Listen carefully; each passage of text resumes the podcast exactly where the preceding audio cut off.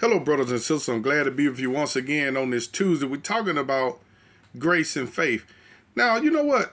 When I when I minister, I always minister with a purpose. So I want to tell you that purpose. My purpose is to break condemnation off of you. My purpose is to make you have an understanding that you've been made righteous, just as if you'd never sinned. My purpose is to break that stronghold of religiosity off of you, to get you out of religion, religiosity, legalism, glory. Because, see, I've been ministering on breaking strongholds and teaching on what you shouldn't do. And now it's time for me to show you that even though you shouldn't do certain things, that you're still saved by grace through faith. Now it has to be a balance. Some people only teach grace and never teach the whole counsel of God. That's why Paul said in the book of Acts, I think it's Acts the 20th chapter, I have not shone to declare unto you the whole counsel of God.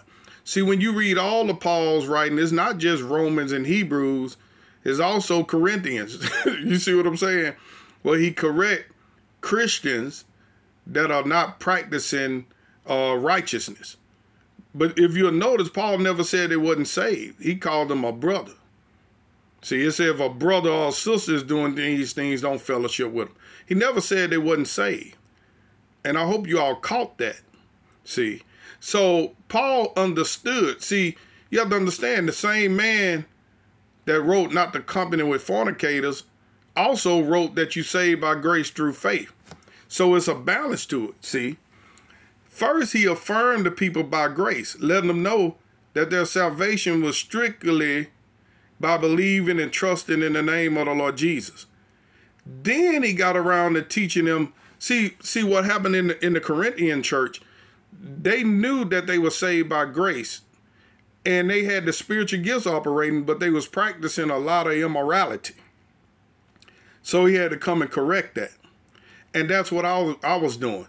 See, if you practice immorality, you're going to set yourself and your family up for failure.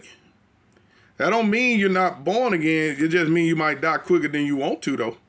You can shorten your days because whatsoever a man soweth, he got to reap. So if you sow to the flesh, you're going to reap of the flesh corruption. But if you sow to the spirit, you're going to reap life everlasting. So there is a sanctification process. See, when I first got born again, see, I got my, my wife was putting, we was dating at the time, she was putting olive oil in my shoe and praying over me. She wasn't born again herself. We was dating, fornicating or whatever. I'm just being honest and but she'll go to church. I didn't go to church. I had missed 10 years from church. I grew up in the church, but I stopped going. Well, she was putting olive oil in my shoe. I got born again. I heard rushing mighty wind on the altar one day, and it wasn't even a tornado or anything outside. This was before I read about it in the book of Acts. Make a long story short, when we was driving home, I was shaking the whole time, every three, every five or 20 seconds. My body will gyrate being touched by the anointing and the Holy Ghost. You see what I'm saying? And uh, I, I immediately, like a few weeks after that, started laying hands on the sick and they'll recover. I prayed for the German Shepherd sniper one time. And when I, I closed my eyes, I was praying for him. And when I opened my eyes, he was shaking with the same anointing that was on me. Why am I telling you this? I'm trying to make a point. While I was doing these things, I was still practicing fornication.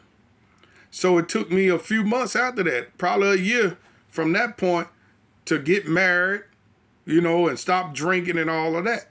Because God was dealing with me. But see, I was already saved. When I received Jesus Christ as my Lord and Savior, I, I was saved right then. Don't let nobody tell you differently. They they want they see up to them you're saved whenever they deem you holy.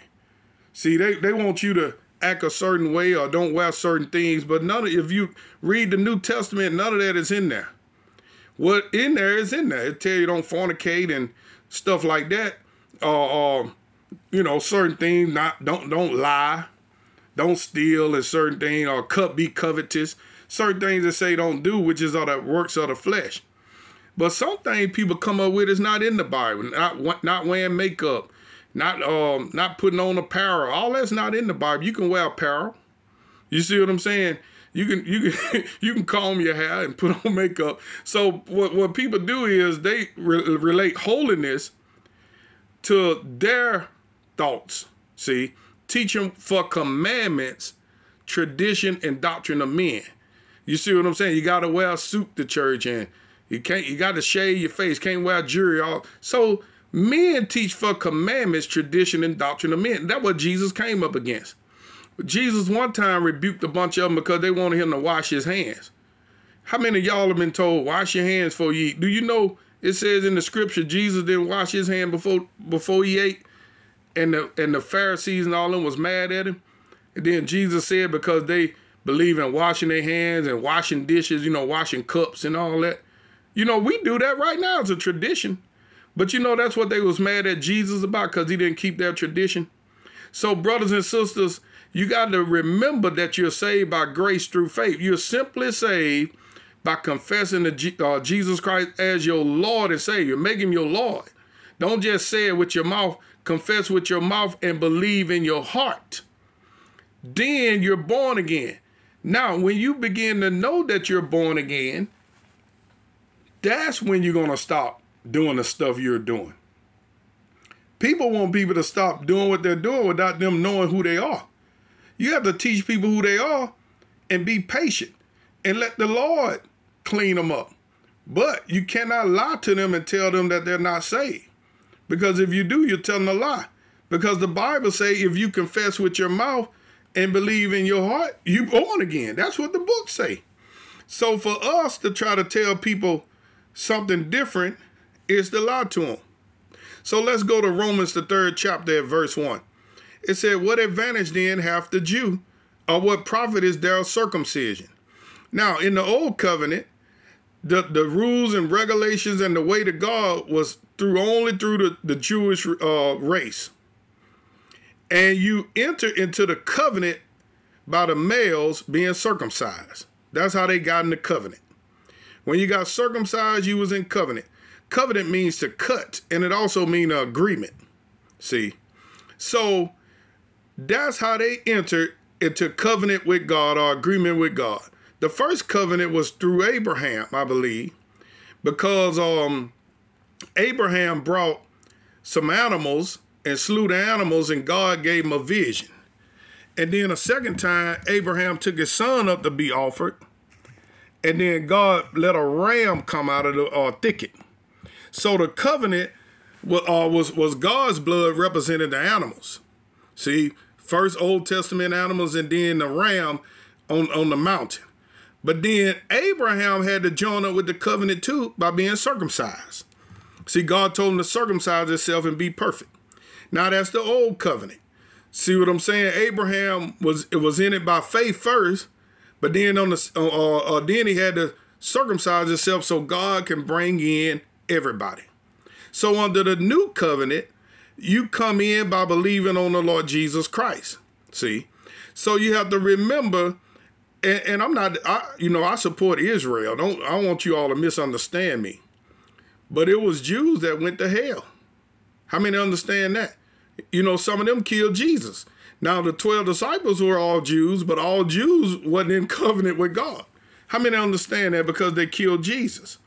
So what, what this is saying is when when you when you drop down a little bit to verse uh uh 10 it says as it is written there is none righteous no not one. There is none that understand it. There is none that seek it after god. They are all gone out of the way. They are together become unprofitable. There is none that do it good no not one. Their throat is an open sepulchre. With their tongues have they used deceit. The poison of wasp is under their lips. Now he call their mouth an open graveyard. A sepulchre is where you bury people. So God is giving you an idea of what the problem is. See, I wanted to cover more things, but I'm out of time. But the way into the kingdom of God is confession. See, God is wanted you to know He gave the law so all the miles would be stopped. If I could have kept reading, I would have got to that. So every man will know that you can't be holy enough to deserve heaven. I see people trying to do this and do that and do this and do that to be holy. Holiness is believing on the Lord Jesus Christ, confessing Him as your Lord and Savior. I got a lot to say. I'm out of time. Be blessed.